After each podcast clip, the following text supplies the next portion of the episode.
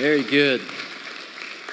I don't think I've ever gotten applause for just coming on stage, so thank you all for that. I appreciate it. Good morning. My name is Corey, and uh, I'm one of the pastors here. I'm, i oversee Next Generations and also uh, one of the teaching pastors. So good to have you guys here on this Memorial Day weekend, making it a priority to come. I noticed a lot of you guys have brought some family and some friends, and so so welcome, welcome to Trace Church, uh, and we're so glad that you're here. Today, we're actually concluding a, a series that we've been in. It's, it's called the Re Series. And what we've been doing is we've been uh, looking back at some some words, and we've been examining some topics that that all start with this kind of re concept. And so if you, if you've not been with us, if you've missed some of those weeks, I just want to remind you uh, that you can actually go online to tracechurch.com and, and catch any of those messages. But we've been looking at some, some things and examining things like rethink and, and, uh, and reflect. And Aaron opened up this series by, by talking about the ways in which sometimes as, as a church, we've just gotten things wrong.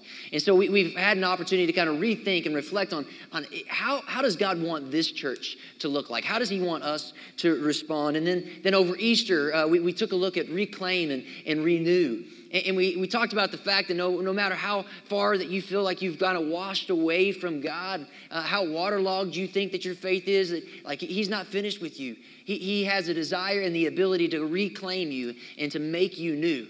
And then we, we looked at how refreshing it is actually to refresh others and to serve them and, and to rebuild your life on the foundation of the words that, that Jesus offers to us and the importance of re engaging in relationships, no matter uh, how difficult that they happen to be sometimes, and, and reinvesting yourself in the things that really matter. So that's kind of been our re series. But today we, we cap off the, the series with, with Remember. Uh, and, and I can't help but think of remember, I, I, think of forgetting. And when I think of forgetting, I, I think of, of this. Take a look at this video clip real quick. No, it's not. I know it's not. I'm, I'm so sorry. See, I, I suffer from short term memory loss. Short term memory loss? I don't believe this. No, it's true. I forget things almost instantly. It runs in my family. Well, I mean, at least I think it does. Um, hmm are they?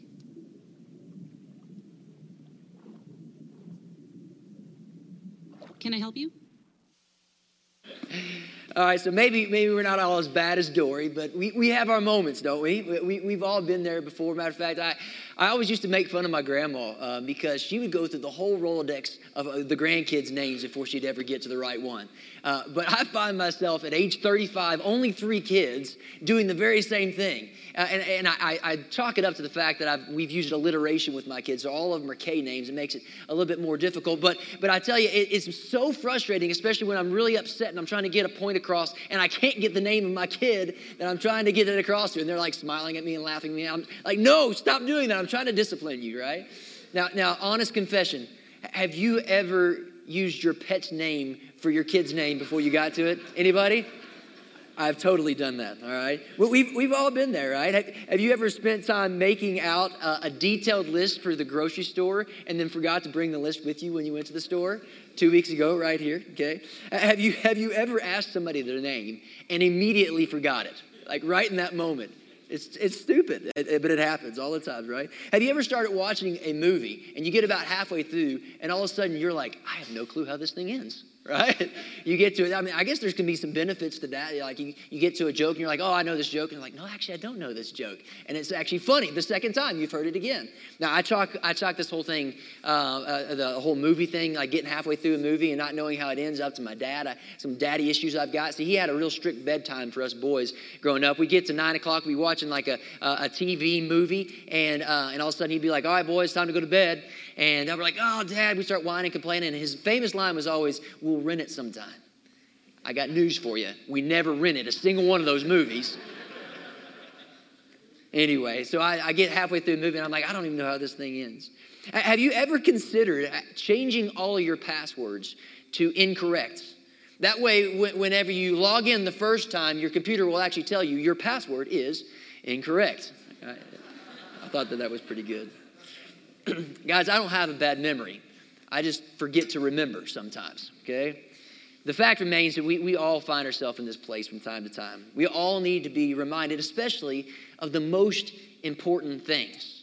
Now, now this is true in general life, uh, but it's also true in our, our learning and in leadership. And there's this uh, there's a leadership guru. His name's uh, Patrick Lencioni, and uh, he's an author and, uh, and, a leadership consultant. And I learned a lot from him. But he, he has this to say uh, about the concept of remembering. He says, "I've recently come to the conclusion that I should stop reading so many new books and magazine articles. Instead." I should go and retrieve the top 10 books and articles that I've already read and start rereading them again and again. After all, I've forgotten most all of what I've learned in those books, and I'm certainly not using or tapping into more than a fraction of what they have to offer. Instead, I'm pursuing more and more new materials, which only crowd out the space in my brain to recall and put to use the tried and true goodness which I've already learned. Uh, why do we do this? Well, perhaps it's because we want to stay current or we don't want to feel out of touch. But I think it's based more in the pride of knowing things than in real pursuit of excellence, integrity, and discipline. I love this next part. Remember, he's an author. He says, Don't think uh, that the irony of all this is lost on me, an author who writes a new book every few years and wants people to buy and read them. But I cannot deny that one of my favorite quotes comes from the author Samuel Johnson, who said this People need to be reminded more than they need to be instructed. People need to be reminded more than they need to be instructed. And I suppose, he finishes up that what he really means was that what we already we already have plenty of information. We just need to use it. Now, out of, out of this quote comes our one thing for today. Now, if you're new to Trace, uh, we hope that every time you gather together with us and, and you sit and you hear some songs and you hear a message, that you'll walk away from here with something. God has shared something with you, some insight, some, some concept that you will walk away with. But if for some reason uh, we, we've clouded this and we make it murky for you, we want to give you at least one thing to walk away with. And today, here's the one thing remembering requires a response. Remembering requires a response. In other words, if I remember your birthday but don't do anything about it, it's like I forgot it, right? If I remember a task but, but fail to, to do anything about it, I, it still remains incomplete. If I remember a kind word that was spoken but I don't allow it to actually affect my demeanor, it's as if it was never spoken in the first place. Now, this is a safe place, right? Like, you all aren't going to judge me too harshly. Can I share something with you that makes me look really bad? All right, so in our church, I didn't get a whole lot of yeses on that. Can just say, okay.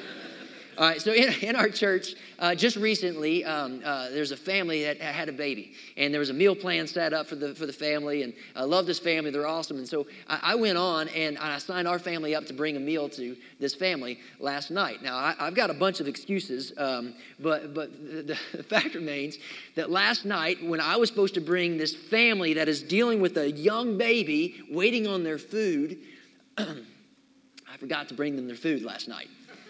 And my wife reminds me about eight o'clock at night. She's like, hey, did you ever bring that meal to this family? And I'm like, no, I didn't. I can't believe I forgot to do that. And I felt so bad. But it wasn't because I had bad intentions. It wasn't like I was trying to make them think that I was going to bring them a, a meal and, and intentionally stiff them. No, I had the best of intentions. I simply forgot. Now, here's the deal about forgetting forgetting always negates action, it always negates action. But remembering provides an opportunity for action. Now, I, I would go even a step further. It, I, I believe that remembering requires action, requires a response to truly be memory. Because simply recalling something is not enough. Remembering should move us to some kind of action.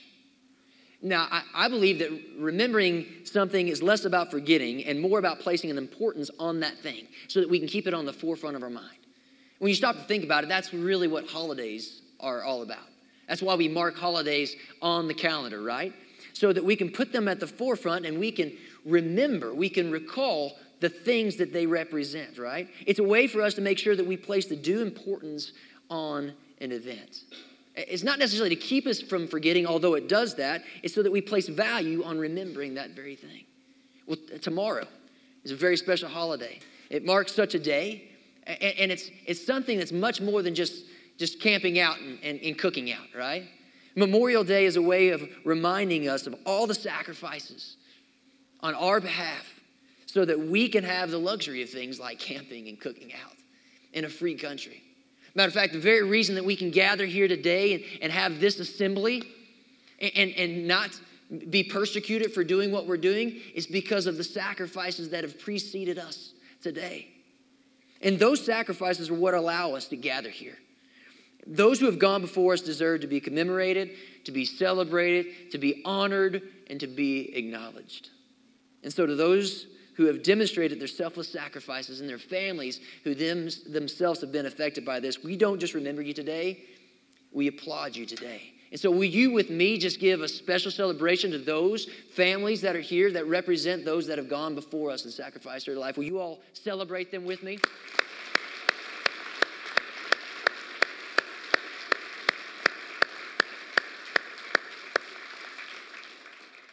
Very least, at the very least, they deserve our applause. But maybe, maybe remembering that this week, and maybe it takes you a step further. Maybe there's another response. Maybe there's a person or a family that you can personally appreciate. Now, I wouldn't consider myself a, a history buff, but I, I enjoy history, and, and specifically, I, I, I like, uh, I like wars and I like, I like battles. And when, when you stop to think about it, every battle has some kind of rally cry. And that rally cry is based in some kind of memory. There was something that was told, something that was said, something that was envisioned. And that thing becomes the thing in the back of people's mind that they rally behind in order to continue that battle.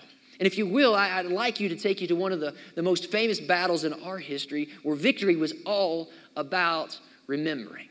Uh, take a look at this.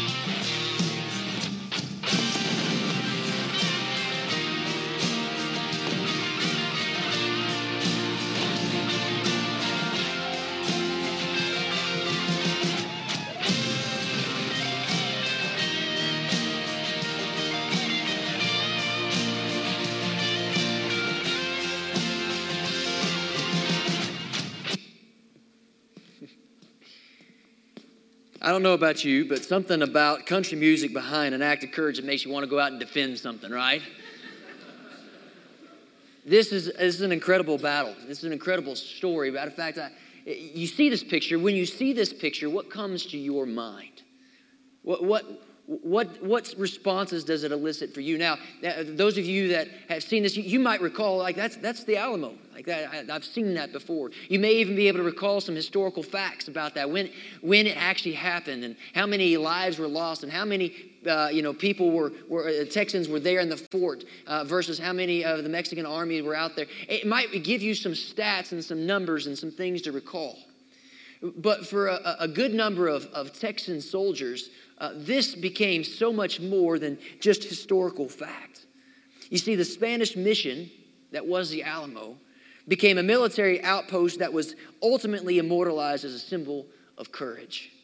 It was an act of bravery from men like, like Travis and Bowie and Crockett that, that the Texan army recalled and they remembered as they were outnumbered just six weeks after this event happened against the same Mexican army led by Santa Anna.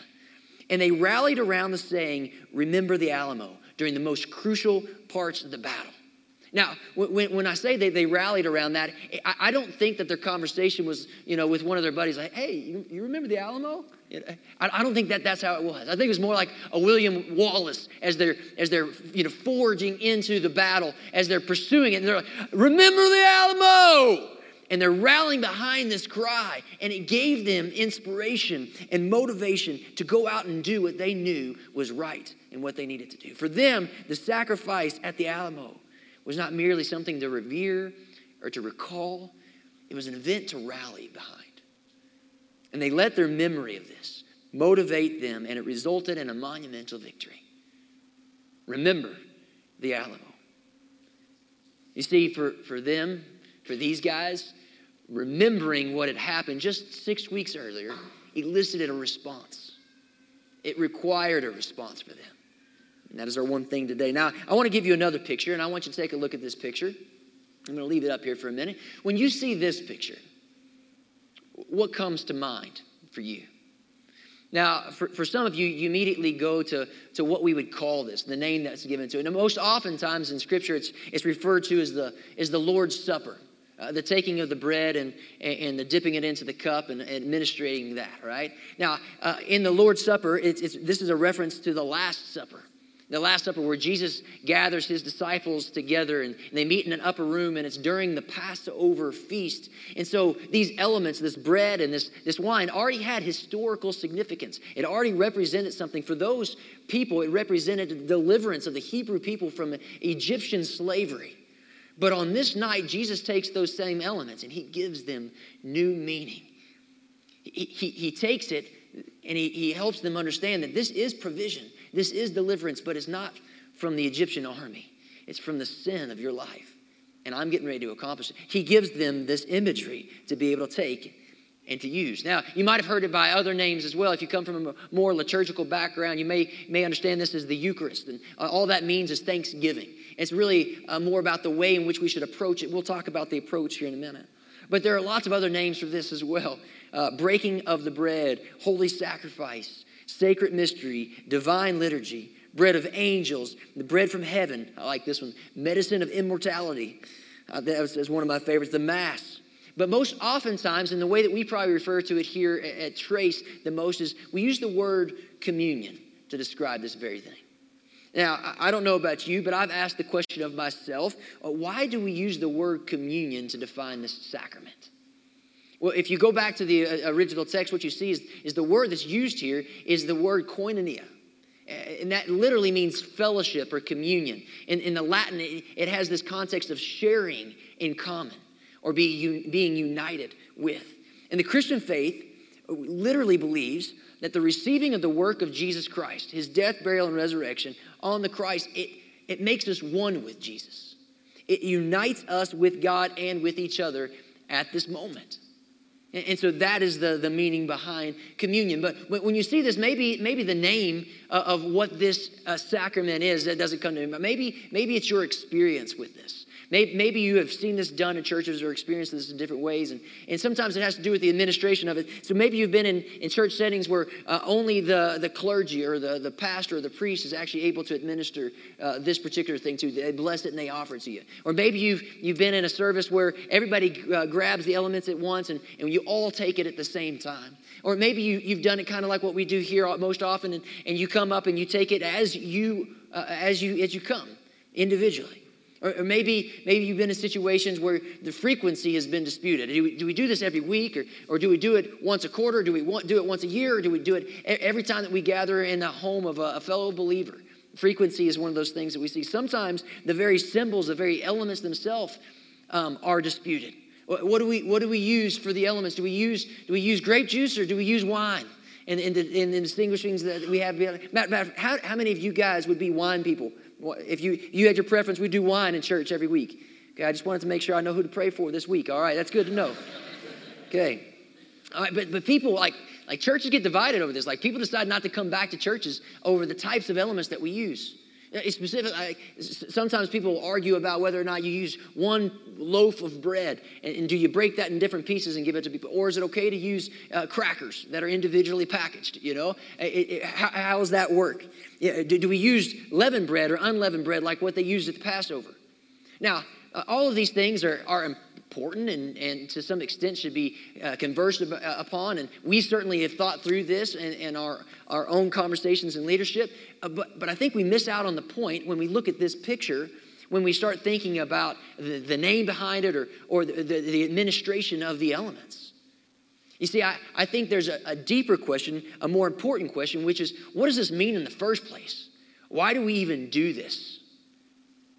The Apostle Paul, a follower of Jesus Christ, explains this uh, to a church in Corinth. And this is, this is what he says in 1 Corinthians chapter 11. He says, For I pass on to you what I received from the Lord himself. On the night when he was betrayed, the Lord Jesus took some bread and he gave thanks to God for it. And he broke it into pieces and said, This is my body, which is given for you.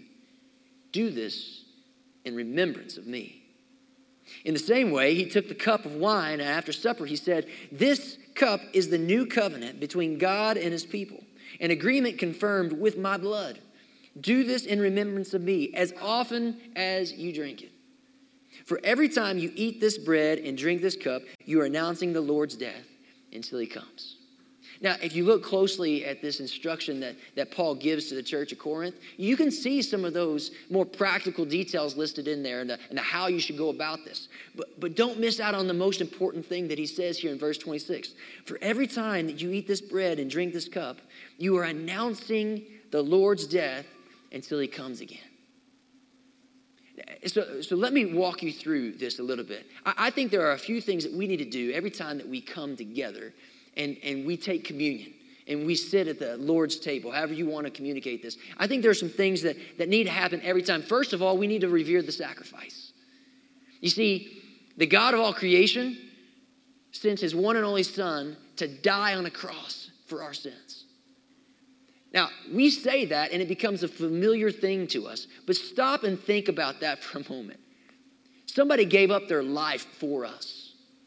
And in the same way, or in at least a similar way, if somebody was to do that, our military giving up their, we see that and we understand that we, we, we honor that sacrifice as we do this weekend. And, and so when we come to the table, like, we need to approach this solemnly, almost as, as a memorial, as we're sitting at a funeral service where we say, Thank you for your sacrifice. And it's, it's entirely appropriate to sit and, and to be silent and to reflect on those things. We should revere the sacrifice. But I, I don't think it should just stop there. I think we also need to recall the work. You see, the work didn't finish on the cross. Jesus not only died, but he also had the power to raise his life back up again from death, conquering death, and giving us a hope for new life, giving us the ability to, to not only have life to the full now, but also have the hope for eternal life. Guys, that is not something that should be approached with, with, with uh, in, in a solemn way. That is something that should be approached with thanksgiving and with celebration. And so while it is completely appropriate whenever you guys come down here and, and you spend time and you're silent and you're quiet and you're reflective, it is also completely appropriate to come down and to grab communion and shout, Hallelujah, Amen, thank you, God, for what you have done. Hoorah, ooh yeah. All right? I mean, it is a celebration, guys. And so sometimes we need to we need to sing upbeat songs and we need to celebrate what God has done for us. We need to revere the sacrifice. We, we need to recall the work, but guys, don't catch, don't miss this. Catch this, okay? We also need to rally behind the cross. You see, what we do here on Sundays is not something that's meant just for Sundays. When, when we come and we take communion, it is something to be reminded of uh, every day of every week in every situation that we're in. It is a way in which we can rally behind. What God has done for us on the cross has, has given us a hope and a future to be able to conquer whatever we're facing in the midst of those things. And one of the reasons that we make it a point to make communion a central focus of every gathering that we have here every week is to place an importance on that work so we don't forget it throughout the week. You see, this is one of those things that we need to simply be reminded of not necessarily instructed in. That's why we do it every week. Because if we start to neglect the cross, then we forget what Jesus has done. And life starts to become about self. And, and when we forget the sacrifice that Jesus offered, then we, we, we naturally recoil to our own comforts. When we forget the work of the cross, we actually stay chained to the bondage of our sin and our struggles. But when we remember the cross, not, not like, hey, you remember what happened on the cross? But like, remember the Alamo, remember the cross. When we shout this thing out, guys, we see that there is more to life than me. And when we see that, it helps people see people the way that God sees people. And when we remember the cross, we are, we are more than conquerors. And that means that we have the ability to overcome whatever we're facing right now. Whatever issue, whatever struggle, uh, uh whatever illness you're facing, this gives us hope to be able to face that thing right now. And when we remember the cross, we are compelled to share the same good news that we've heard with others because found people find people. And when we remember the cross, we gain courage in adversity because we note the example of one who has gone before us, who, who saw death, he stared it down in its face and, and faced it and overcame it. You see, the cross was never meant to be something that we simply talk about on Sunday, but a rally cry that we carry with us every day and everywhere we go as we seek to leave traces of God's love. Remembering the Alamo was a cry that helped the Texan army find victory on the battlefield. But remembering the cross gives us a rally cry for every day to urge us to victory in this life and in the next. And so I, am going to leave you with the words of Peter uh, that he recorded in 2 Peter. He says, Therefore, I will always remind you about these things. I will always remind you about these things. Now, even though you already know them, you may know them, you may not have. This might be the first time you heard them, but, but even if you already know them and, and are standing firm in the truth that you've been taught, it is only right that I should keep on reminding you as long as I live. So I will work hard to make sure you always remember these things after I'm gone. You see, we, we put these elements out on the tables. We celebrate and we reflect on what Jesus has done every week so that we ourselves can be motivated to respond to that. So, what's your response today? I'm going to pray. Aaron's going to come up and lead you in that response time. Father, thank you for an opportunity to uh, sit here on this Memorial Day weekend and have a conversation, uh, not only about the, the sacrifices of our fellow brothers and sisters. Father, not to, not to only be able to, to talk about the, the elements that make up this, this thing we call communion, but to, to understand and completely respond to the work that you did on the cross for us. Lord, I pray that it's not something that just becomes a spiritual act, some sacrament, some, some thing that, that we do on Sundays. But Father, that it becomes our rally cry. It becomes something that we can stand behind and, and note in the midst of the most crucial times of our lives, which some of us are sitting in right here, right now. So, Father, let us remember the cross. It's in Jesus' name we pray. Amen.